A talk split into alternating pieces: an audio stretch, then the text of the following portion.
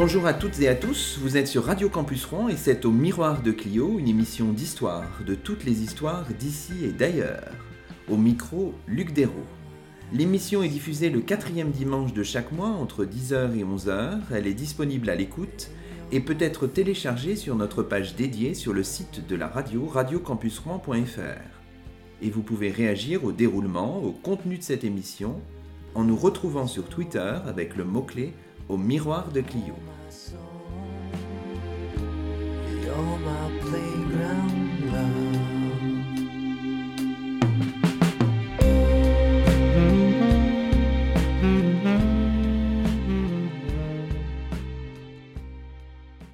Aujourd'hui, c'est le septième numéro de la quatrième saison d'Au Miroir de Clio. Pour la troisième fois cette année, nous enregistrons l'émission en dehors de nos studios de Mont-Saint-Aignan.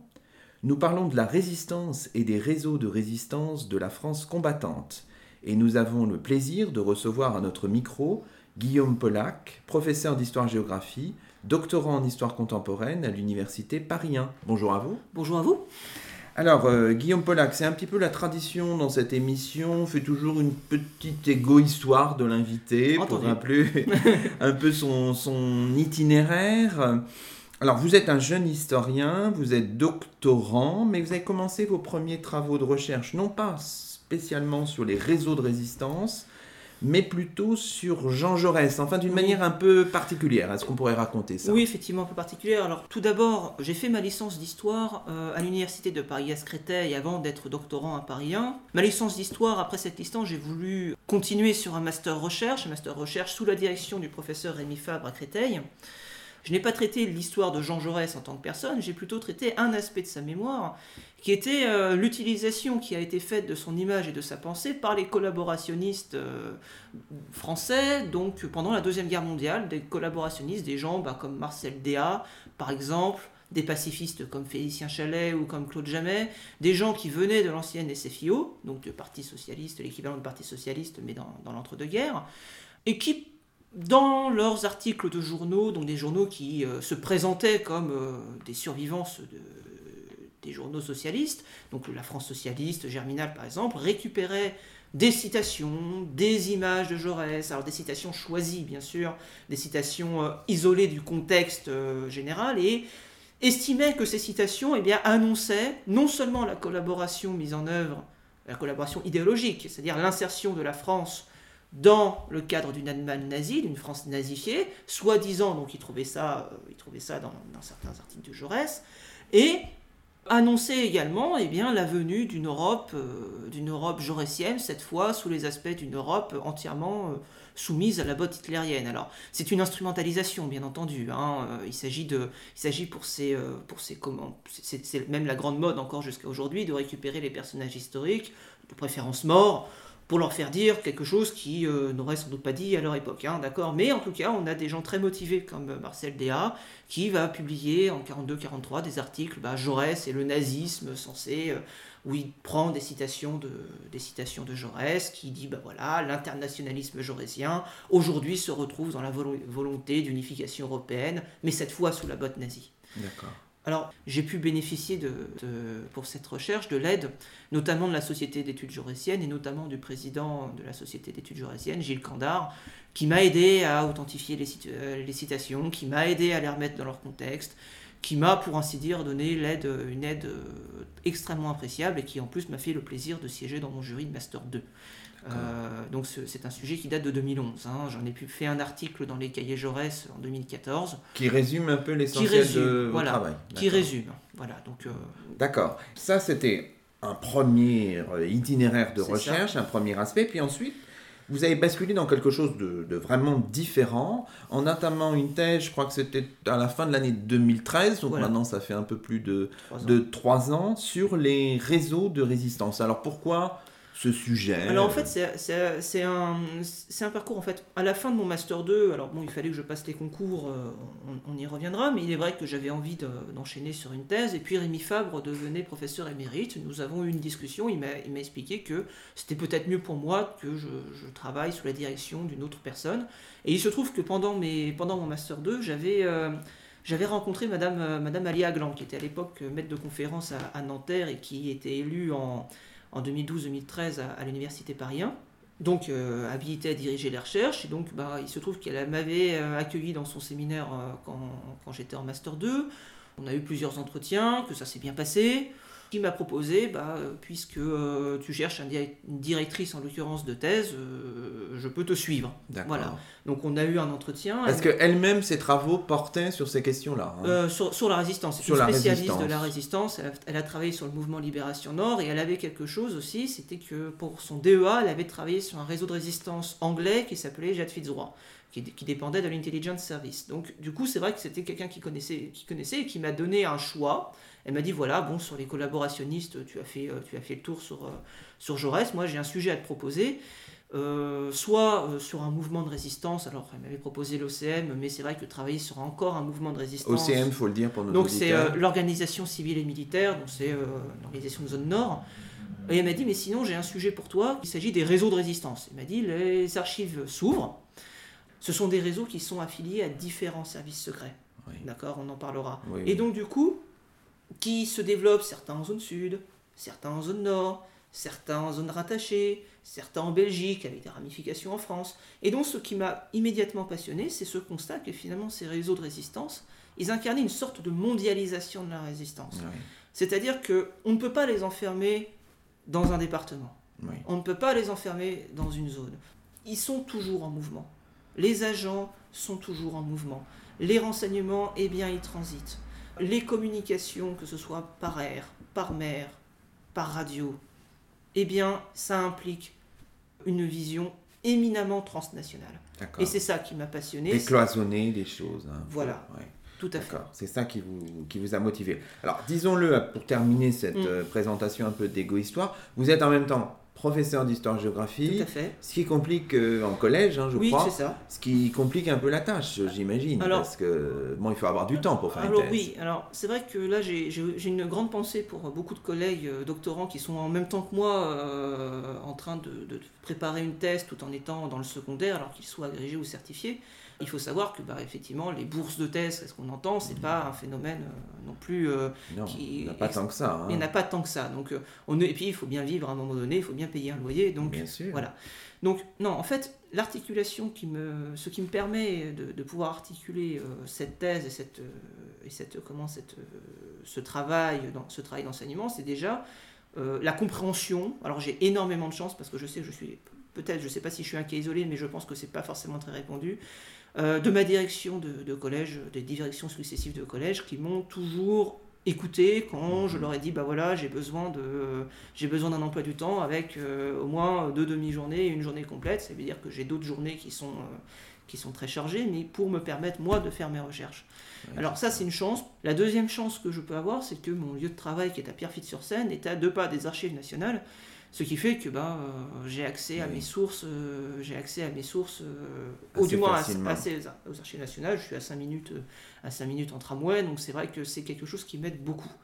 Cela dit, il est vrai qu'on on peut regretter peut-être que, euh, que l'éducation nationale, l'enseignement supérieur, n'est pas une sorte d'entente pour essayer de faciliter un peu plus largement oui. la, la vie des doctorants. Je passe un message hein, euh, à bon oui. entendeur, évidemment. Oui, oui, oui, oui. D'accord, très bien. Alors, ce que je vous propose, c'est de, de définir un petit peu les, votre sujet, parce que c'est mm-hmm. un terme un peu complexe. Hein. Oui. Quand on parle de réseau de résistance, qu'est-ce qu'on entend exactement, Alors, Guillaume Pollack ? il faut, il faut déjà essayer de se libérer d'un espèce d'imaginaire. On emploie le terme de réseau pour définir tout et son contraire. Pourquoi ? Parce que dans l'imaginaire qu'on peut avoir, le réseau, bah, c'est l'action militaire. Oui. Et il y a cette espèce d'imaginaire en disant que bah, voilà, la résistance, c'était forcément une résistance armée, une, forcément une résistance qui va pratiquer la violence, qui va pratiquer vingt-cinq sabotages par nuit, deux mitraillettes dans chaque main. Non, ce constat a agacé jusqu'aux acteurs eux-mêmes. Hein. Je lisais il n'y a, a pas longtemps l'ouvrage de Claude Bourdet, L'aventure incertaine. Au début de son chapitre, il s'appelle Les structures, Claude Bourdet dit, bon voilà, ça fait... Euh, on m'interroge, on me dit toujours euh, parler du réseau combat, alors que combat est un mouvement. Alors quelle distinction en fait on peut faire ?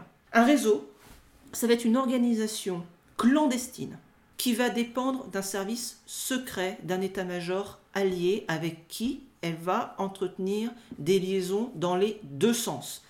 Je m'explique, c'est-à-dire qu'un réseau ne peut pas survivre s'il n'a pas la liaison immédiate avec un service secret. Pourquoi il ne peut pas survivre ? Dans le cas des réseaux de renseignement, recueillir du renseignement sans les confier à qui que ce soit, le renseignement ne sert à rien. Pratiquer une évasion, faire évader des aviateurs alliés, c'est bien beau, mais une fois franchi la frontière des Pyrénées, si personne ne les attend derrière, si le, le gouvernement, les représentants des alliés ne sont pas allés les attendre derrière, eh bien les agents ou les, les aviateurs vont moisir des mois et des mois durant dans les prisons espagnoles, Miranda par exemple. Pour organiser une opération maritime, une opération aérienne, il faut que tout soit coordonné. Pour pratiquer un sabotage, on, les réseaux d'action dont on parlera ne vont pas pratiquer des sabotages toutes les nuits en se disant « tiens, ce soir, on va faire sauter un train ». Non, c'est toujours en coordination avec un service secret allié et toujours parce que ce sabotage en particulier va servir à un effort stratégique général. C'est ça qui fait la spécificité des réseaux par la, rapport au mouvement. La deuxième spécificité des deuxième. réseaux, ça va être que les réseaux ne vont pas chercher un recrutement de masse. Un réseau de résistance, c'est, c'est, un, c'est un réseau, c'est, c'est, ça peut être dix individus, mais qui ne vont pas se connaître entre eux. Ça peut être un individu en contact avec un autre, qui lui-même est en contact avec un autre en amont, et ainsi de suite. Ce qui fonde véritablement la, la différence entre un mouvement et un réseau, par exemple, c'est que les mouvements, ils vont avoir une activité vers la population. Il va s'agir de convaincre l'opinion publique de résister, de s'opposer, ou du moins de favoriser leur, leur action. Donc on a, il y a cette dimension propagande et diffusion qui est assez, euh, qui est assez prégnante dans les, euh, dans les premiers mouvements, surtout les mouvements de zone sud non communiste. Claude Bourdet, par exemple, explique, d'accord, nous, nous avons un mouvement, euh, le mouvement, donc d'abord le mouvement de libération nationale qui devient ensuite le mouvement combat.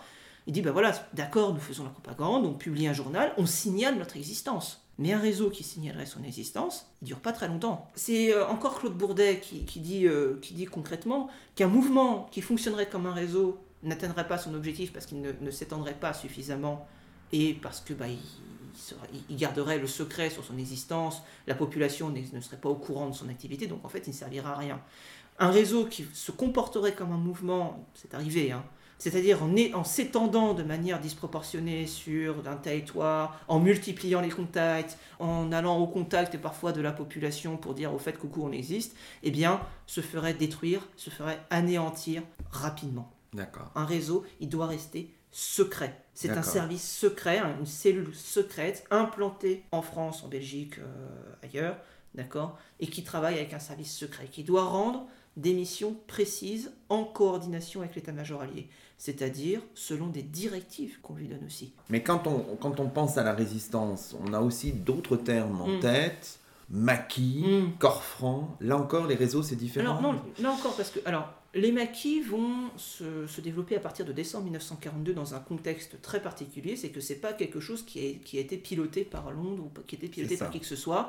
Euh, la naissance des maquis, ça prend tout le monde par surprise. Hein. C'est Henri Fresnel qui écrit, bah oui, bah, on était complètement pris au dépourvu, on ne savait pas quoi faire de ces jeunes réfractaires qui se réfugiaient d'abord dans les montagnes, parce qu'ils bah, voulaient échapper à la relève, puis ensuite échapper à ce travail en Allemagne, le S T O, de, début dix-neuf cent quarante-trois. Donc ces gens, ces jeunes hommes se replient dans les maquis, et puis ils sont là. Au début, bon, la France libre voit ces groupes se, se constituer, ils s'en méfient, ça les intéresse pas trop. La, fa- la véritable phase de développement des maquis, ça va être à partir du printemps quarante-quatre.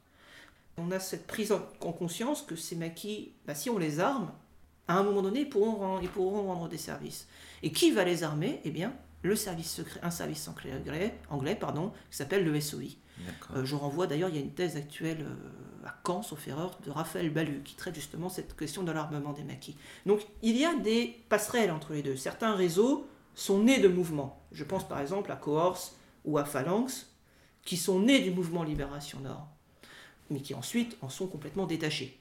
Parce qu'il s'agit de détacher la, la politique du militaire, il s'agit de cloisonner, parce que le réseau n'a pas, le, n'a pas la fonction d'un, d'un mouvement.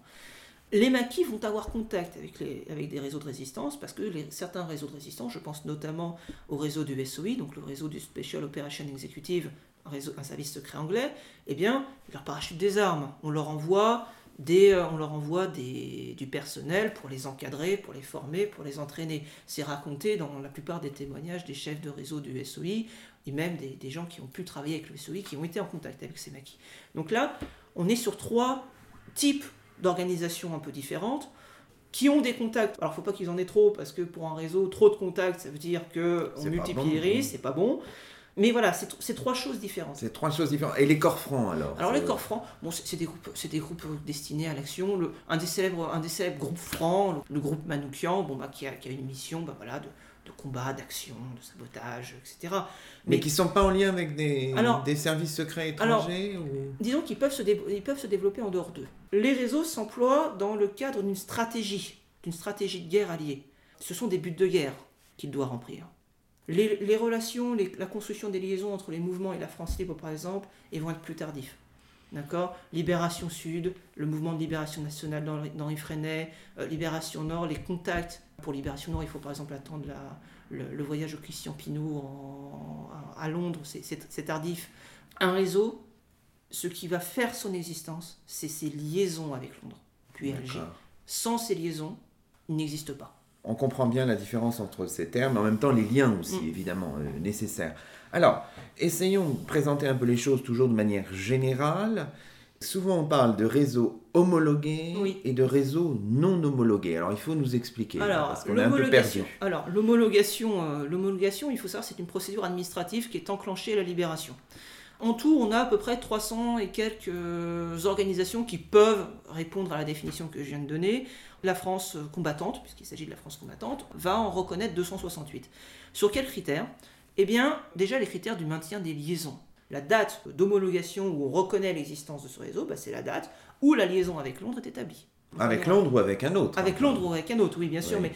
Puisque là, on parle de, des réseaux en France métropolitaine, mais effectivement, j'avais travaillé un petit peu sur euh, les, ces organisations qui se développent, par exemple, en Indochine, où là, ils ne vont pas être en liaison avec Londres, ils vont être en liaison avec des services de renseignement qui sont autour d'eux, par exemple, le service de renseignement chinois euh, de, de la Chine nationaliste, du moins, qui est à Chongqing, euh, de Chiang Kai-shek.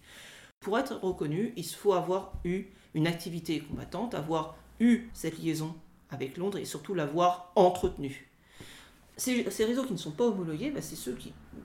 la plupart du temps, soit n'ont pas pu maintenir une liaison sur, toute la, sur la période, soit, sans le savoir, n'étaient pas, étaient en contact avec une structure beaucoup plus vaste à qui déposer des renseignements.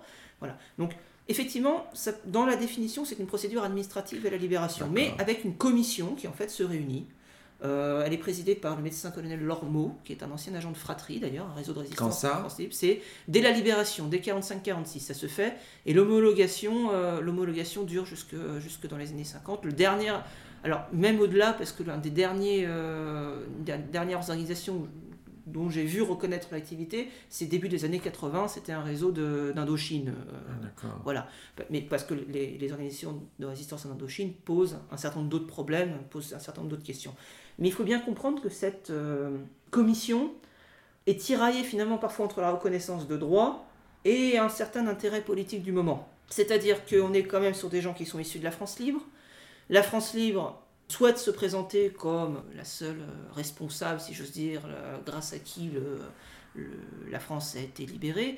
Et donc, on peut constater, par exemple, dans les échanges, euh, je pense par exemple au réseau... Euh, au réseau dépendant de, de l'Office of Strategic Service, donc qui est le, euh, le service secret, secret américain, états-unien, oui. Eh bien, finalement, bah, c'est traité parfois de manière assez, assez discutable. D'accord. Dans la reconnaissance. Ah, oui. Après, c'est un sujet que, c'est un sujet qui est encore en, en travaux, mais c'est vrai qu'il faut pas, il faut garder en tête que c'est une procédure administrative qui n'échappe pas à, à, une, des, logiques à des logiques, euh, à des logiques du moment. D'accord. Donc, et ça, il faut, il faut aussi le, il faut aussi le, le garder à l'esprit. Bon, bah, je crois qu'on a un peu présenté les choses de manière générale. Peut-être un petit retour avant qu'on oui. plonge vraiment dans le vif du sujet sur l'historiographie mm. des réseaux de, de résistance. Est-ce qu'on assiste ces dernières années à une forme de tournant historiographique ? Est-ce qu'on s'intéresse plus à ces questions ? Ou est-ce que vous êtes l'un des pionniers Alors, il, parmi d'autres il, est tentant, il serait tentant évidemment de dire « je suis le pionnier avant oui. moi euh, et avant moi rien ». Non, j'aurais pas cette prétention. Il y a eu des monographies, des, les réseaux ont été traités de manière locale à travers de monographies. Je pense notamment aux travaux faits par Jean-Marie Guillon dans le Var, qui montraient que, bah, à l'échelle du Var, il y avait cette imbrication mmh. de, plusieurs, de plusieurs services qui travaillaient. Jacqueline Saint-Clivier, dans son, dans son étude sur l'Ille-et-Vilaine, euh, avait fait une, une sociologie à partir des cartes C V R qui posent un certain nombre de problèmes de traitement. C V R, il faut rappeler pour alors, nos auditeurs. Pardon, combattant euh, volontaire de la résistance, une manière de, d'être reconnu comme résistant, euh, pour simplifier. Alia Gland a fait une, a fait une, une étude sur, sur Jade Fitzroy. Là, ce qui change aujourd'hui, c'est que ces archives, finalement, ces archives, ces dossiers, de, ces dossiers auxquels j'ai accès, eh bien, ce sont des dossiers qui se sont ouverts dans les années deux mille. Et donc, en fait, ils, elles me permettent de rompre un petit peu avec, cette mono, avec ces monographies, de, d'adopter une vision un petit peu générale. Et donc, en fait, de, d'apprécier, comme je vous disais tout à l'heure, les nuances des dynamismes, les nuances de structure, et ainsi de suite. Euh, il faut vraiment, après, être conscient que, par exemple, quand on prend le, le cas du S O I, Mmh. Euh, on a un ouvrage qui date de, de Michael Foot, qui, date de, euh, qui a été écrit en dix-neuf cent soixante-deux, traduit enfin en deux mille huit, mais il faut être bien conscient que, ce, que ces archives-là, d'une part, une partie ont fait l'objet d'une destruction, et deuxièmement, que ces archives n'ont pas été communicables euh, comme elles le sont aujourd'hui. Pourquoi ? Parce qu'on a, par exemple, chez les Britanniques, un Public Record Act qui date de mille neuf cent cinquante-huit et qui interdit sur certains sujets dits sensibles, les services secrets euh, par exemple, eh bien, la communication d'archives, mais sans délai de temps. Oui. C'est-à-dire que sans délai de temps, contrairement... À... Alors c'est vrai qu'on a cette image un petit peu des, des archives françaises, cloisonnées, Vichy, on ne dit pas. Bon, c'est... ça aussi, c'est un degré d'imaginaire, mais les Anglais, c'est... S'ils décident que certains dossiers ne seront pas ouverts, eh bien, ils ne le seront jamais. Oui. Euh, les archives du M I six, donc l'Intelligence Service, les, secrets, les services secrets anglais, on y fera une office, eh bien, ce sont des archives qui, en dépit des efforts que l'on peut faire, on n'y a pas accès. D'accord. Euh, Donc il y a un problème d'accès aux archives, quoi, là, qui rend l'historiographie, évidemment, euh, ce, ce, qui, ce qui permet, ce que, ce que j'espère, moi, en tout cas, apporter modestement, mais je sais que ce n'est, c'est, pas, c'est plutôt un travail euh, d'avant-garde, de pionnier, pardon, et puis après, il y aura sans doute des, euh, des études pour affiner tel ou tel point, et ça, c'est tout à fait normal.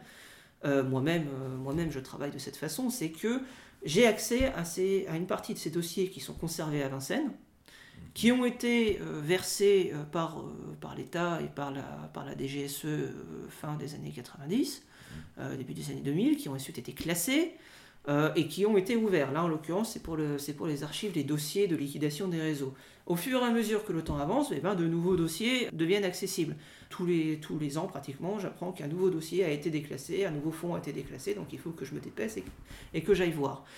Après, certains réseaux ont une historiographie plus connue. Je pense à deux réseaux, euh, celui de la confrérie Notre-Dame de Gilbert Renault, qu'on connaît mieux sous le pseudo de, du Colonel Rémy, ou de, oui. du réseau Alliance de Marie-Madeleine Méric, puis Marie-Madeleine Fourcade, Fourcade elle prend oui. ce, nom, ce nom en mille neuf cent quarante-sept, mais qu'on connaissait à partir de, des publications bah, de Marie-Madeleine Fourcade et du Colonel Rémy, qui finalement ne font pas tant l'histoire de leur réseau, que l'histoire de leur propre légende, si j'ose dire. Il ne s'agit pas d'amoindrir le, le rôle de, de chacun d'entre eux, mais simplement de Merci. remarquer que cette, cette histoire que l'on, sur laquelle on a travaillé, ce qu'on connaissait des réseaux, eh bien, c'est ce que nous en ont montré les chefs. D'accord, oui, oui, je comprends. Donc si on essaye de synthétiser un petit peu vos sources là, pour mm. terminer cette, cette première partie de l'émission, de faire une espèce de, mm. de typologie, donc vous l'avez dit, finalement, le principe, c'est quand même l'éparpillement hein, des sources. Ben, c'est souvent ça pour l'historien, mais...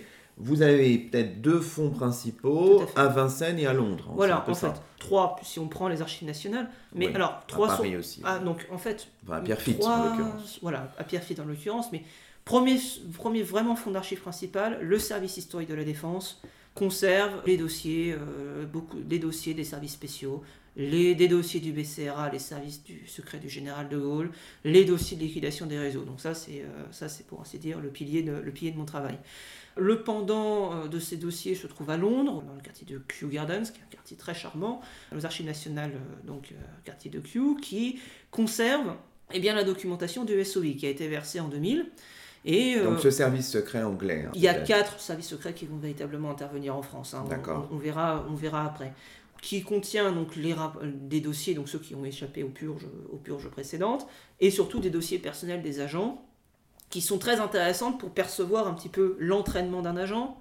On peut voir apparaître ces rapports de mission, et quand on, voit, quand on compare finalement ces archives de Londres et qu'on les met en, en perspective avec les archives françaises, on s'aperçoit que, bah, y a des, euh, que dans, dans, les rapports des, dans les rapports des chefs de réseau, quand par exemple Claude de Bessac envoie un rapport pour dire bah, « voilà, j'ai onze mille, euh, onze mille résistants rien qu'en Gironde », on peut remettre en perspective avec les effectifs déclarés euh, dans, le dossier, dans, les dossiers, dans les dossiers français. Et je sais que, par exemple, Michael Foot écrit que lui, il aurait bien voulu comparer les deux, mais qu'à l'époque, il n'avait pas pu. Ouais, Troisième fonds d'archives euh, très important, les archives nationales. Le fonds, le fonds soixante-douze A J qui contient euh, tout le travail qui a été fait dès, la, dès après la Libération, euh, d'abord par le comité d'histoire de l'occupation euh, et la libération de la France, le C H O L F, puis par le comité d'histoire de la Deuxième Guerre mondiale euh, sous le haut patronage d'Henri Michel, qui est allé interroger des, euh, des, d'anciens résistants qui nous livrent une histoire vécue de la résistance. Hein. Il y a eu une publication... Euh, un colloque euh, dirigé par Laurent Douzou qui explique bien toutes les, tous les problèmes liés à la collecte de ces témoignages. Et enfin... Euh, des témoignages qui sont enregistrés, écrits euh, Écrits. C'est-à-dire écrits. que vous avez, euh, vous avez des, des comptes rendus euh, où c'est pris en sténo, in extenso. Donc, après, il y a une méthode effectivement à avoir, mais... Il y a un biais forcément. Tout, hein, dépend, mais... tout dépend de ce qu'on cherche. Bien sûr, bien sûr. Et le quatrième fonds d'archives, mais alors là, c'est vrai que je, je, passe, je passe un grand remerciement parce que du coup, moi, j'ai accès aux, aux services, aux archives de... centrale, mais il y a tout un, tout un panel de documents dans les archives départementales, dans euh, des caves de famille, et euh, de manière, d'ailleurs je tiens à les remercier, parce que depuis que, mon, que j'ai pu déposer mon sujet, je reçois pratiquement toutes les semaines, mais encore hier j'en ai reçu deux, des messages pour me dire, au fait, euh, j'ai tel document, j'ai tel fonds d'archives, sur telle personne, sur telle région, euh, oui. Est-ce que ça vous intéresse ? J'ai pu euh, bénéficier d'un accès pratiquement, enfin non, on peut dire illimité, euh, par l'association Mémorésiste, qui a fait une série de D V D sur, des, sur la résistance par région. Eh bien, ils avaient collecté des documents dans les archives départementales, euh, ils m'ont donné un accès illimité à leur fonds, à, à leur intranet, et donc du coup, quand je tape réseau, eh bien, j'ai, euh, je crois, l'équivalent de plusieurs milliers de documents, de témoignages d'agents, de, t- de, de documents sur l'activité d'un réseau dans telle région, ou d'un agent dans telle région. Et ça, c'est vraiment quelque chose de, d'important pour moi, parce que ça me permet de concilier à la fois cette vision un peu, un peu surplombante avec toutes les, tous les défauts et toutes les limites que ça peut avoir, avec une entrée locale qui, évidemment, vient complexifier et vient nuancer ouais. euh, ce que peuvent nous dire les, les archives, les archives, euh, des, aux, les archives euh, à Paris. Donc c'est vrai que je suis vraiment redevable, et d'ailleurs j'en profite pour les remercier, de toutes ces personnes qui m'envoient régulièrement, que je ne connais pas d'ailleurs pour la plupart, euh, à part un, Olivier Guivard, que, que je remercie parce qu'il m'a... Il m'envoie, il m'envoie beaucoup de... Mais voilà, toutes ces personnes qui euh, m'envoient régulièrement de, de la documentation ou viennent me voir à la fin d'un colloque pour me dire, au fait, euh, voilà. Donc ça, c'est vraiment, c'est vraiment une chance que je peux avoir. Une chance que je peux avoir, c'est de pouvoir bénéficier de ces informations qui me sont transmises, mon propre réseau, pour ainsi dire, euh, qui me sont transmises de manière tout à fait sympathique par, par des personnes, d'ailleurs, que pour la plupart, je n'ai jamais rencontrées. Bon, bah écoutez, très bien. Alors, on voit bien que vous avez un matériau assez extraordinaire. Bon, reste évidemment à traiter les données. Et puis, arriver aux premières conclusions, ben c'est ce qu'on va voir, mais dans une deuxième partie de l'émission. En attendant, on va marquer une première pause musicale dans cette émission Au Miroir de Clio sur Radio Campus Rouen. Et on va le faire en compagnie d'Yves Montand, qui, avec sa voix chaude, nous interprète ici le chant des partisans sur Radio Campus Rouen. Amis, entends-tu le vol noir des corbeaux sur nos plaines ? Amis, entends-tu ces cris sourds du pays qu'on enchaîne ? Ohé, partisans, ouvriers et paysans, c'est l'alarme. Ce soir, l'ennemi connaîtra le prix du sang et des larmes.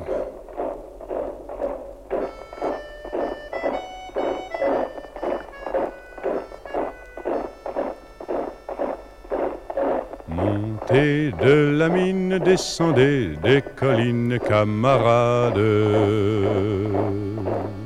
Sortez de la paille, les fusils, la mitraille, les grenades. Oh, et les tueurs à la balle et au couteau, tuez vite. Oh, et saboteur, attention à ton fardeau dynamite. C'est nous qui brisons les barreaux des prisons pour nos frères. La haine à nos trousses et la faim qui nous pousse la misère. Il y a des pays où les gens au creux des lits font des rêves. Ici, nous vois-tu, nous on marche et nous on tue, nous on crève.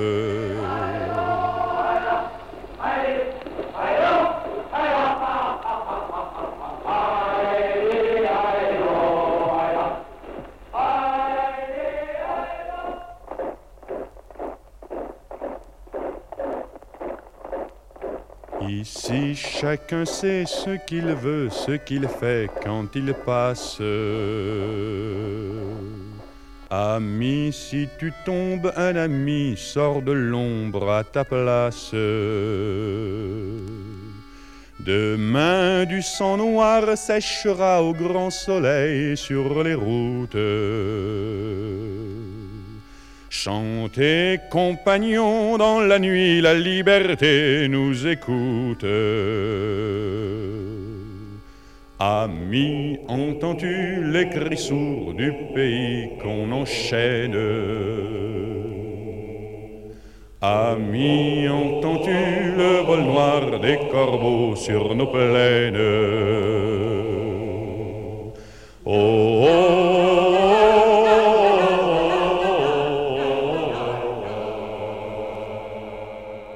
c'était le chant des partisans interprété ici par Yves Montand sur Radio Campus Rouen. Vous écoutez Au Miroir de Clio, l'émission d'histoire de la station, et nous sommes toujours en compagnie de Guillaume Pollack, professeur d'histoire-géographie, doctorant en histoire contemporaine à l'Université Paris un, et nous parlons de l'histoire de la résistance et des réseaux de résistance de la France combattante. Alors Guillaume Pollack, on a un peu exposé... Euh, tous les fondements de votre sujet, on est revenu un petit peu sur les sources qui vous intéressent. Alors maintenant, allons vraiment dans, dans le vif du sujet, peut-être vers les premières conclusions de, de vos travaux doctoraux. Mmh. Alors, si on regarde de manière générale ces, ces, ces, ces réseaux de résistance, mmh. euh, ils dépendent, vous l'avez dit, c'est ça qui fait mmh. un peu leur spécificité de, de services secrets. Alors, essayons peut-être de faire une distribution. Tout à fait. Euh, comment est-ce qu'on pourrait dire les choses ? Une majorité dépendent de, de, de services secrets de la France libre. Voilà, alors, là encore, il faut, il faut, tout est une question de chronologie et euh, tout est une question de mesure. Il faut bien être conscient qu'en mille neuf cent quarante, on se retrouve à devoir mener une guerre clandestine auquel finalement les gouvernements alliés ne sont pas spécialement préparés. Je ne suis pas en train de dire, et c'est, c'est une erreur de dire, que les réseaux de résistance sont une invention de la Deuxième Guerre mondiale. Les travaux par exemple d'Emmanuel Debrine ont montré que par exemple dès la Première Guerre mondiale, dans les départements du nord de la France, on a des structures équivalentes qui se développent, qui font du renseignement, qui aident à l'évasion, qui font un peu de sabotage, voilà. Mais c'est vrai que la dimension qui va être atteinte pendant euh, la Seconde Guerre mondiale par rapport à cette guerre clandestine, en font de ces réseaux véritablement, et de ce service secret, des, des acteurs principaux, si ce n'est primordiaux, finalement de la, de la victoire finale mmh. contre l'Allemagne nazie, et également contre le Japon. Vous avez quatre grands services secrets. Les services secrets de la France libre, le P C R A, mais qui sont une création de quarante quarante et un, parce que bah, quand De Gaulle se replie à, se replie à Londres, eh bien, euh, il voit arriver devant lui euh, le, le capitaine de Wavrin, euh, qu'il jauge et qui dit quand bah, c'est lui qui est le premier arrivé, bah, vous serez euh, chef de mon deuxième bureau. Le S O I, donc le Special Operations Executive, il va naître formellement, le, les premières intentions c'est juillet mille neuf cent quarante. La consigne de Churchill, donnée, qui est donnée par Churchill, est connue, mettez le feu à l'Europe, mais enfin il ne faut pas imaginer que euh, deux mois plus tard vous avez des explosions partout, euh, des assassinats et ainsi de suite. Le S O I va envoyer ses premières missions en mai quarante et un, ça va être Pierre de Vaumécourt et le réseau Autogiro. Mai quarante et un, donc il est parachuté, il va construire son premier embryon en zone nord. L'Intelligence Service, c'est le grand service secret qui existe depuis le début du XXe siècle dans cette forme-là. Dans l'entre-deux-guerres, il n'a pas été très, il n'a pas, il a eu, il a eu, disons, un certain nombre de difficultés. Et quand les Anglais se replient, euh, se replient après la bataille de France, eh bien, l'Intelligence Service se retrouve sans aucun relais en France. Ouais. Donc il faut tout réinventer. Quant au service secret américain, l'O S S, l'ancêtre de la C I A, euh, ils vont arriver et se développer à partir de mille neuf cent quarante-deux. Pourquoi ? Bah parce qu'en mille neuf cent quarante, les États-Unis ne sont pas dans la guerre. Ils aident, ils vont aider, effectivement. Ils vont...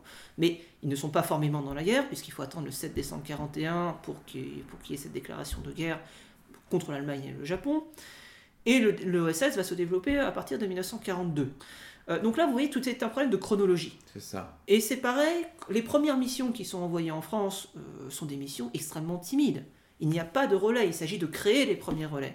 Quand Jacques Mansion arrive en France assez rapidement, quand vous avez euh, l'arrivée de Gilbert Renault, qui après son aller-retour à Londres se propose pour construire un service de renseignement, où est-ce qu'il s'installe ? Eh bien, il s'installe sur les côtes.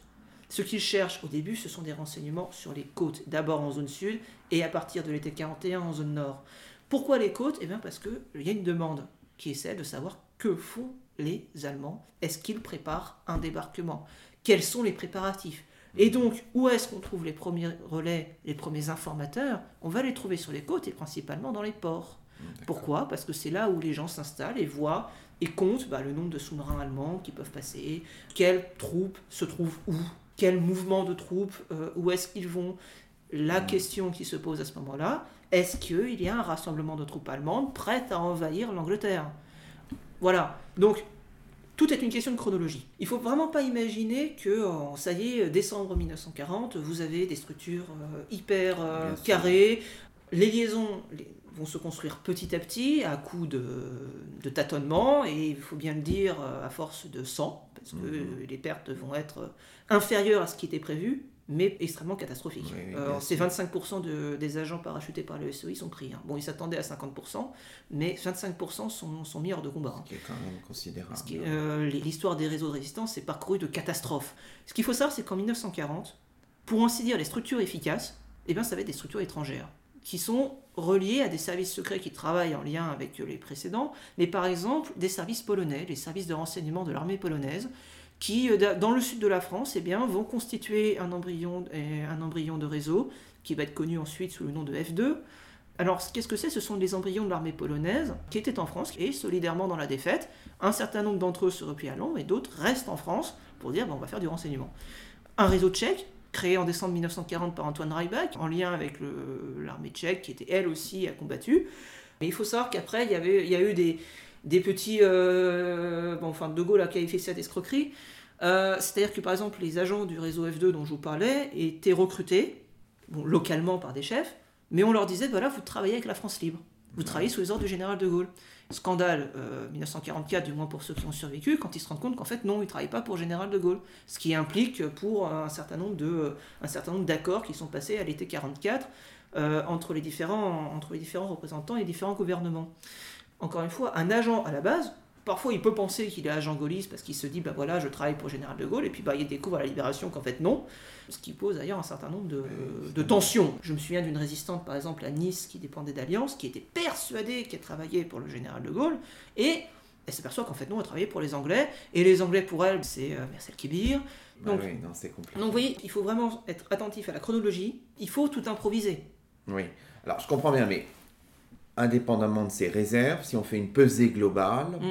on a quoi, cent quarante voilà, euh, non, plus, la majorité, qui travaillent pour la le B C R A. La majorité, hein. ça va être le, le travail avec euh, des, des, des, des, des, comment, des réseaux qui vont être reliés au, au B C R A. Donc... Alors le B C R A, il faut qu'on le dise une bonne fois pour toutes, c'est le Bureau Central de Renseignement et d'Action. Voilà. Hein. Alors, il a porté plusieurs noms pendant J'ai, la période, ensuite, mais il a changé de on, nom, va dire, mais... on va dire le B C R A, voilà, euh, on va dire le B C R A pour simplifier, pour simplifier. Vous avez... à peu près une centaine de, de réseaux qui travaillent pour le S O I, cinquante et un sont reconnus forces françaises combattantes à la, à la Libération, et euh, bah, le reste se partage entre l'O S S, donc il y a une petite dizaine de, de réseaux... Euh, services secrets états-uniens. Donc hein. de, de l'O S S, donc des services secrets des États-Unis, et avec bah, l'Intelligence Service, qui elle-même a ses propres structures, qui crée ses propres liaisons, ses propres cellules clandestines en France. Donc ça, c'est vraiment... En général, après, il y a des accords, euh, il y a des accords qui sont faits au printemps quarante-quatre. Par exemple, Alliance qui euh, travaillait jusqu'alors avec l'Intelligence Service, eh bien finalement, on dit bah voilà, finalement, on va se réunir avec le B C R A et on va travailler pour tout le monde parce qu'il faut libérer la France. Alors, ce qui suscite énormément de réserves de la part de l'état-major d'Alliance. Hein. Marie-Madeleine Fourcade, qui à l'époque a, est à Londres, n'y est pas euh, spécialement favorable. Hein, et ça, il faut, il faut en être bien conscient. Euh, c'est une volonté politique De, de la France libre, de se présenter comme, la principale, comme le principal artisan de la libération du territoire. Il s'agit de couper l'herbe sur, sous le pied de tous ceux qui pourraient dire que bah, la France n'était pas dans la guerre et donc la France doit être traitée, sinon comme un pays vaincu, du moins comme un pays complice. Donc c'est ça, ces réseaux, ils sont aussi à comprendre euh, dans le cadre de, de, de, de conflits, de tensions oui, un peu d'ordre politique. Quoi. Par exemple, quand on prend les, le cas des réseaux, des réseaux anglais du S O I, eh bien... Vous avez un énorme dossier, enfin un énorme dossier, vous avez un dossier assez conséquent aux archives de Londres qui s'appelle « Persécution des agents du S O I par la France libre ». Mmh. Pourquoi ? Eh bien parce que De Gaulle ne supportait pas, ne pouvait pas supporter, et puis on a des lettres à Anthony Eden, par exemple une de l'été quarante-deux à Anthony Eden qui explique que bah, Anthony Eden c'est simple, soit euh, les agents français qui travaillent pour vous sont versés pour moi, soit je les traite comme, les, comme des déserteurs et je leur, implique, je leur inflige la peine euh, aux déserteurs. À la Libération... Euh, les agents du S O I, je pense aux grands chefs comme George Starr par exemple, vont être invités à quitter le territoire dans les quarante-huit heures. Bon, alors, ça peut prendre un peu plus de temps, mais Voilà, il y a cette volonté, et De Gaulle ne supportait pas l'idée qu'il puisse y avoir des agents français qui travaillent pour d'autres services. Il est, il est qualifié de traître. C'est ça. Il est qualifié de traître. Pour lui, la seule résistance qui vaille, c'est la résistance sous son autorité, c'est la résistance française sous commandement français. D'accord. Alors, est-ce qu'on pourrait présenter, je ne sais pas, peut-être deux, trois exemples ? On peut prendre deux exemples si vous le souhaitez. Je vais prendre, oui, oui. Le, par exemple, le réseau Alliance, et on va, je vous propose, par exemple, un réseau qui est un peu moins connu, qui s'appelle Fratrie. Alors, pourquoi je vais commencer par Alliance ? Il va illustrer un petit peu la complexité de, de, des gens qui s'engagent, parce que c'est un engagement contre l'Allemagne nazie, mais pas forcément pour De Gaulle. Euh, à la base, qu'est-ce qu'on a ? À la base, on a, on a un groupe, donc euh, Marie-Madeleine Méric, plus tard Fourcade, Georges Oustounelako, c'est un militaire, un groupe, voilà, bah, quelle est leur opinion ? Bah, ce sont des gens d'extrême droite, plutôt royalistes, mais vraiment, vraiment extrême droite. Action française ? Voilà, euh, plutôt euh, Cagoule, Cagoule, en, en l'occurrence. Bah, qu'est-ce qu'ils font ? Ils vont à Vichy, et ils vont un petit peu prendre le pouls. Euh, le réseau Alliance, il est homologué à partir de février quarante et un, mais il faut savoir qu'il a une activité sous un autre nom euh, dès euh, l'été quarante, en lien euh, à l'intérieur de Vichy. Alors, soi-disant avec la, la bienveillance euh, locale, en fait, Oustounelako va être arrêté, va être arrêté un petit peu après par la police de Vichy, passera en jugement et finira emprisonné. Qu'est-ce que ça illustre ? Ça illustre finalement la diversité des opinions et le fait que la, les réseaux de résistance, les gens qui sont dans les réseaux de résistance, eh bien, on trouve de tout. Vous allez trouver des communistes qui vont travailler avec des démocrates chrétiens, voilà, on a tout. On a une vision également, une, une, des, des composantes sociales extrêmement hétérogènes. D'accord ? C'est-à-dire que quand on travaille sur une sociologie de la résistance, en fait, on ne travaille pas sur une sociologie de la résistance, on travaille sur une sociologie du reflet des besoins de la résistance. Ce qu'on a appelé la disponibilité fonctionnelle. On s'engage parce qu'on a une utilité. Dans le cas d'Alliance, euh, c'est un des réseaux les plus connus. Euh, peut-être parce qu'il euh, y a une femme à sa tête. Hein, alors, euh, oui, enfin, alors, c'est, c'est peut-être ça aussi. Alors, non en fait, le commandement, le, commandement est par, et le commandement est partagé entre Marie-Madeleine euh, Méric et euh, Léon Faye, qui sera arrêté un petit peu après. Marie-Madeleine, d'ailleurs, est, est évacuée à Londres et euh, chapeaute un peu tout de Londres, mais elle n'est plus sur le terrain. À partir, en, en dix-neuf cent quarante-trois, elle reviendra un peu plus tard. Euh, et se fera arrêter, d'ailleurs. Effectivement, il est, aussi, il est connu parce qu'elle bah, a publié euh, son ouvrage « L'Arche de Noé » dans lequel elle raconte. Et donc voilà, ça, c'est, c'est, c'est vraiment, ça montre que bien le, le réseau Alliance qui va s'étendre sur les deux zones, qui va avoir une activité essentielle, déterminante. Ils vont procéder par exemple à, la, à l'évasion du général Giraud qui s'évade à un moment donné. D'ailleurs, c'est une des raisons qui vont provoquer une, une, série, de, une série d'arrestations. Mais voilà, qu'est-ce qu'ils vont fournir ? Ils vont fournir des renseignements militaires. D'accord ? Il s'agit, ben voilà, donc vous avez des agents sur le terrain qui sillonnent, euh, sillonnent les routes, et bien qu'est-ce qu'ils font ? Ils notent, j'ai vu tant de soldats, euh, ils avaient tel écusson, ils allaient dans telle direction, mm-hmm. et ainsi de suite. Donc les informations se recoupant, les informations sont ensuite transmises. Ils sont transmises comment ? Là aussi, il faut quitter l'imaginaire euh, du radio clandestin euh, qui émet tous les soirs, et cetera. Non.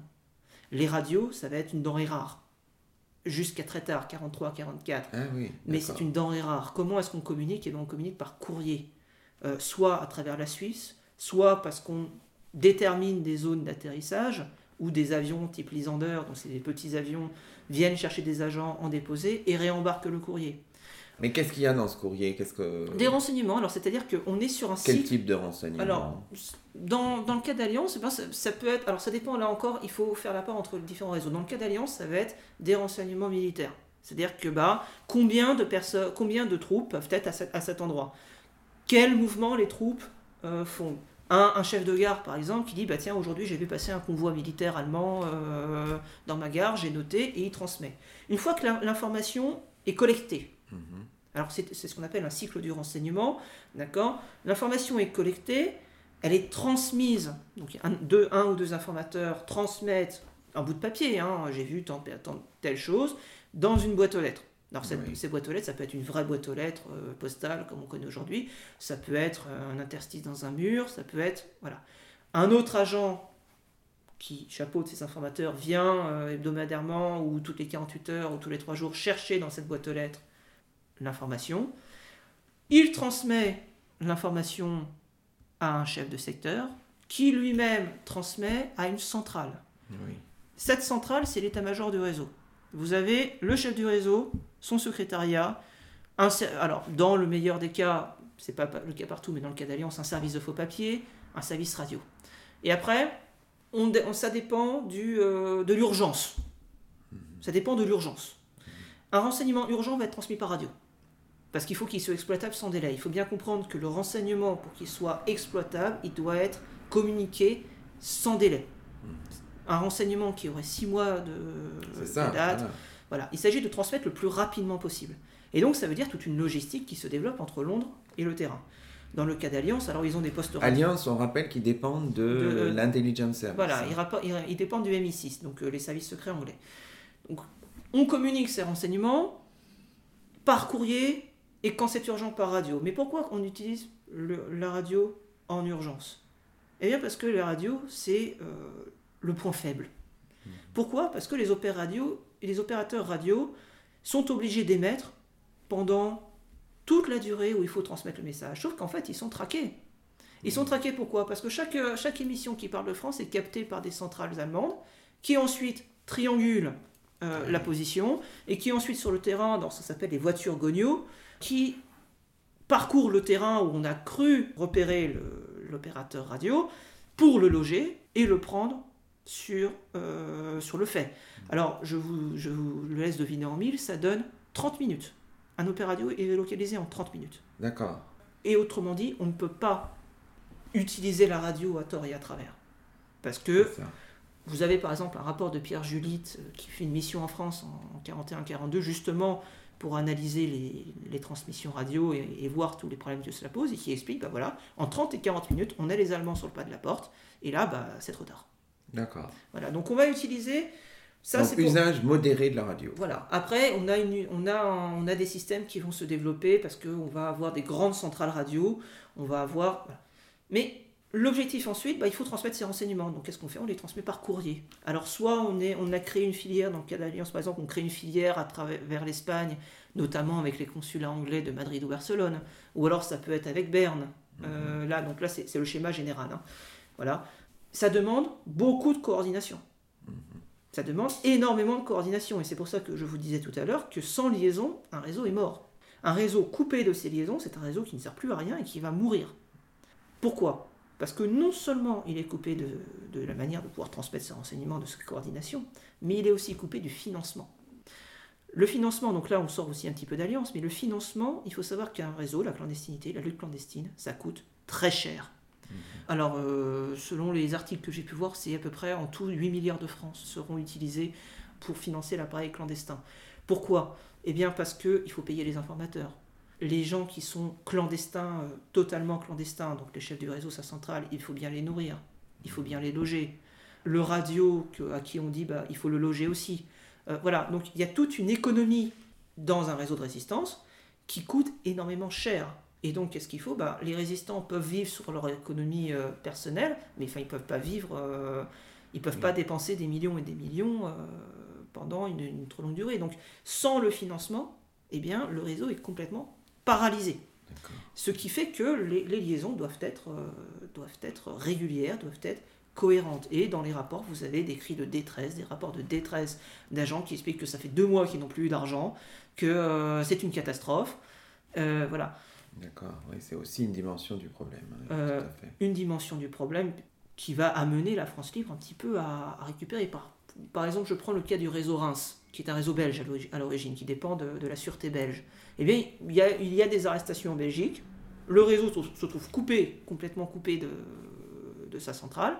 Donc, qu'est-ce qui se passe ? Eh bien, des contacts sont noués, et cetera. Le chef du réseau rencontre euh, Henri Gorse, qui s'appelle donc au nom de code Franklin, qui était assez connu.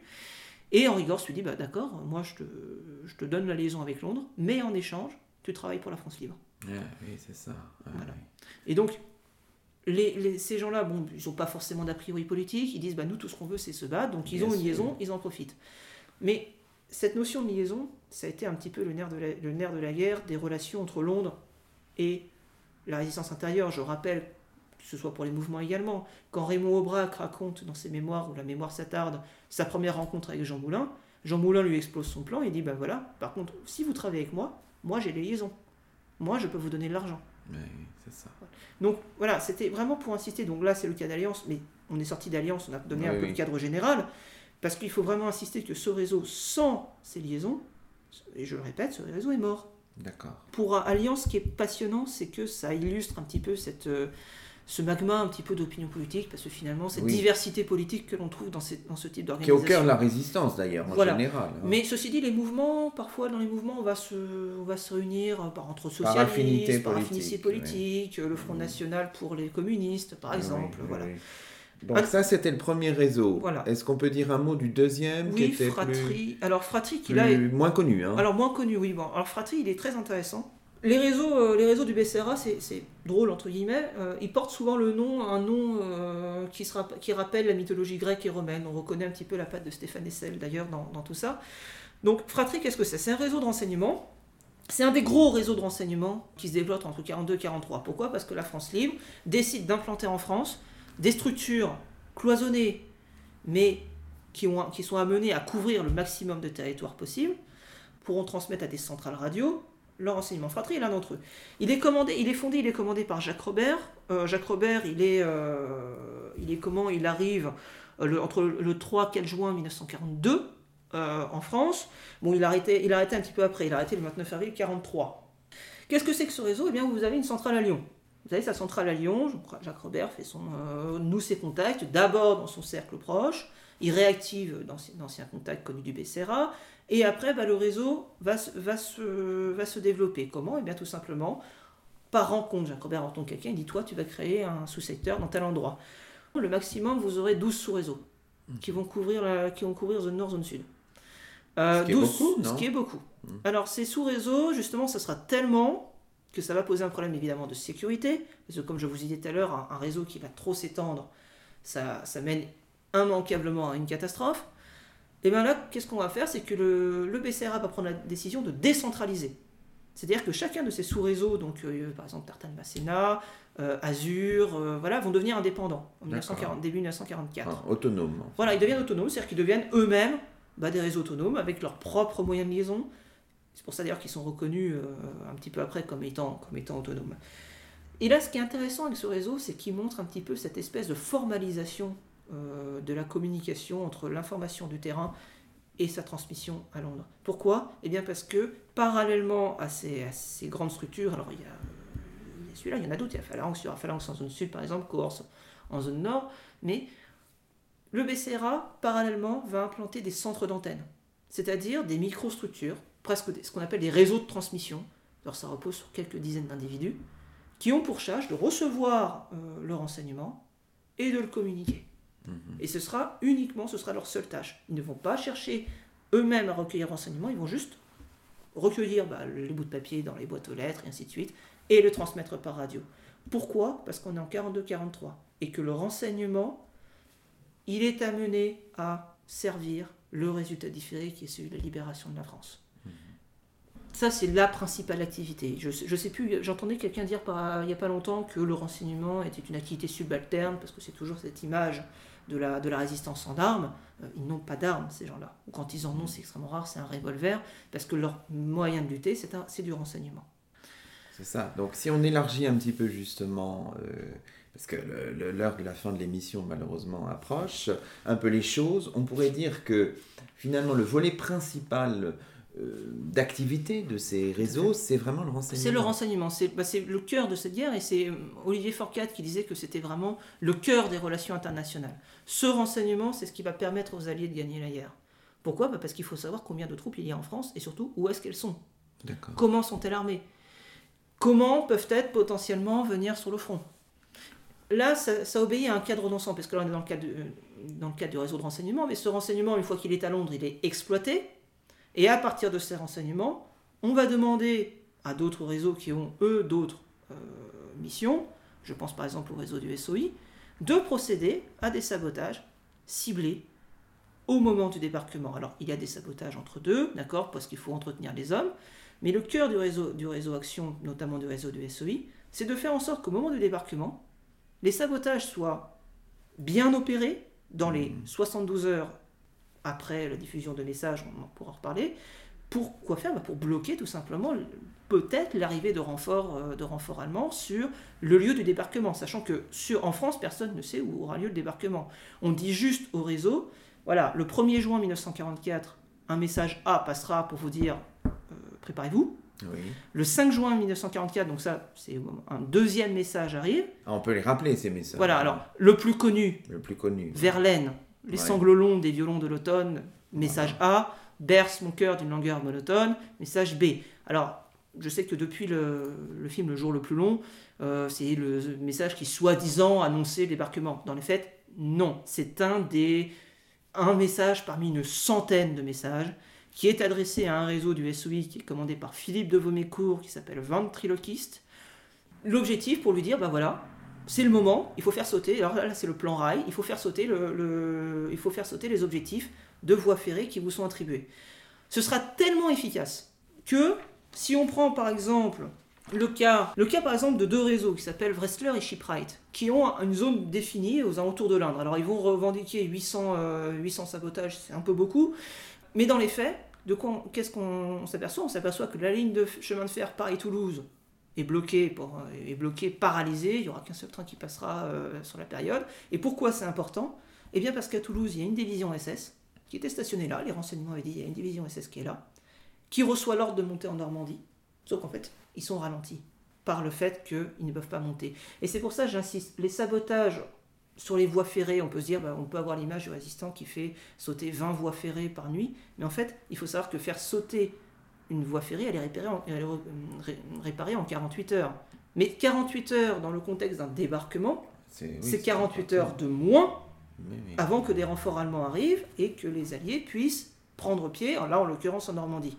Bon, pour la, pour la petite histoire, les, les résistants dans ces réseaux sont énormément déçus, enfin sauf ceux, sauf ceux qui sont du côté de Normandie, ils sont énormément déçus quand ils s'aperçoivent qu'en fait le débarquement, ben, c'est pas chez eux. Après, vous a, ils vont participer euh, comme, en lien avec les maquis à des combats locaux, certains vont faire le coup de feu, d'autres vont continuer à amasser les renseignements, et un autre, un autre, une autre anecdote assez, assez rigolote, entre guillemets, c'est que vous trouvez dans les rapports des chefs de mission un grand désespoir, une grande lassitude en disant, écoutez, on a des renseignements, mais là, c'est juste plus possible, on ne peut plus circuler, on ne sert plus à rien.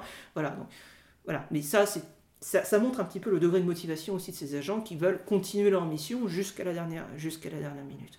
Il y a cette idée, donc, euh, l'action, elle est importante, mais mmh. c'est encore, la, la chronologie est très importante, là. Oui. C'est à des moments clés. Ouais, quoi, c'est à des moments clés, c'est-à-dire que ça doit s'inscrire dans, straté- dans, le, dans une stratégie générale. Pourquoi on fait sauter des... Euh, pourquoi on demande à ces groupes de faire sauter des, parfois des usines, parfois des... Parce que ça obéit à une, à une stratégie ciblée.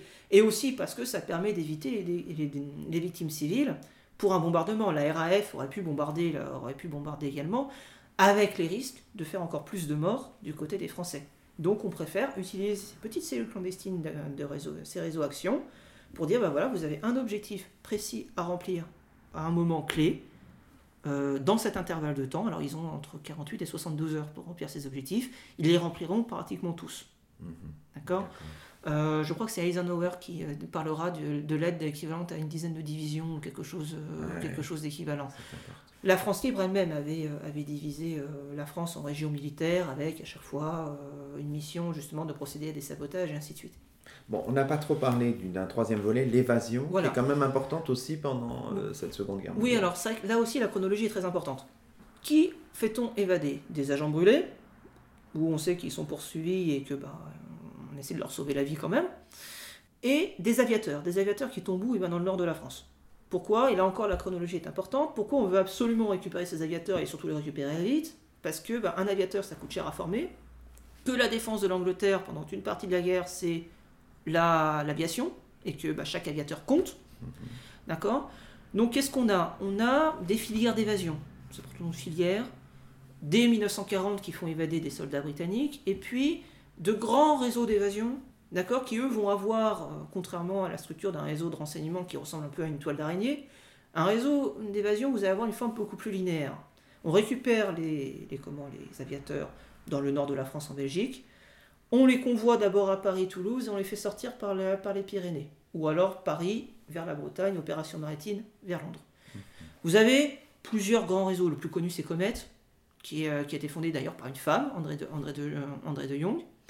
Euh, c'est un réseau belge euh, qui a un sous-secteur à l'origine en France, à Paris, qui devient finalement un secteur indépendant, enfin indépendant, du moins un secteur autonome. Mmh.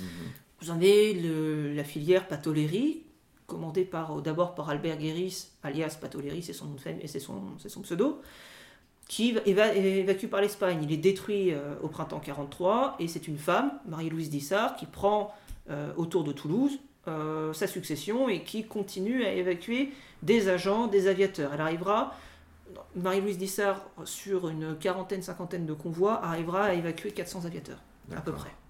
Donc là, on est dans une donnée stratégique, et dans, tout, dans les, que ce soit le renseignement, l'évasion ou l'action, la donnée principale, c'est le temps. Il faut que ça aille vite. Il faut que le renseignement arrive vite pendant qu'il est exploitable. Il faut que l'aviateur y soit vite rapatrié. Il faut que ça aille vite.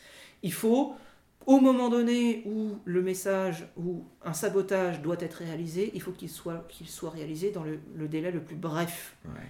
Parce que sinon, on, on est en décalage avec la stratégie générale. Et ces réseaux-là sont dans le cadre d'une stratégie globale.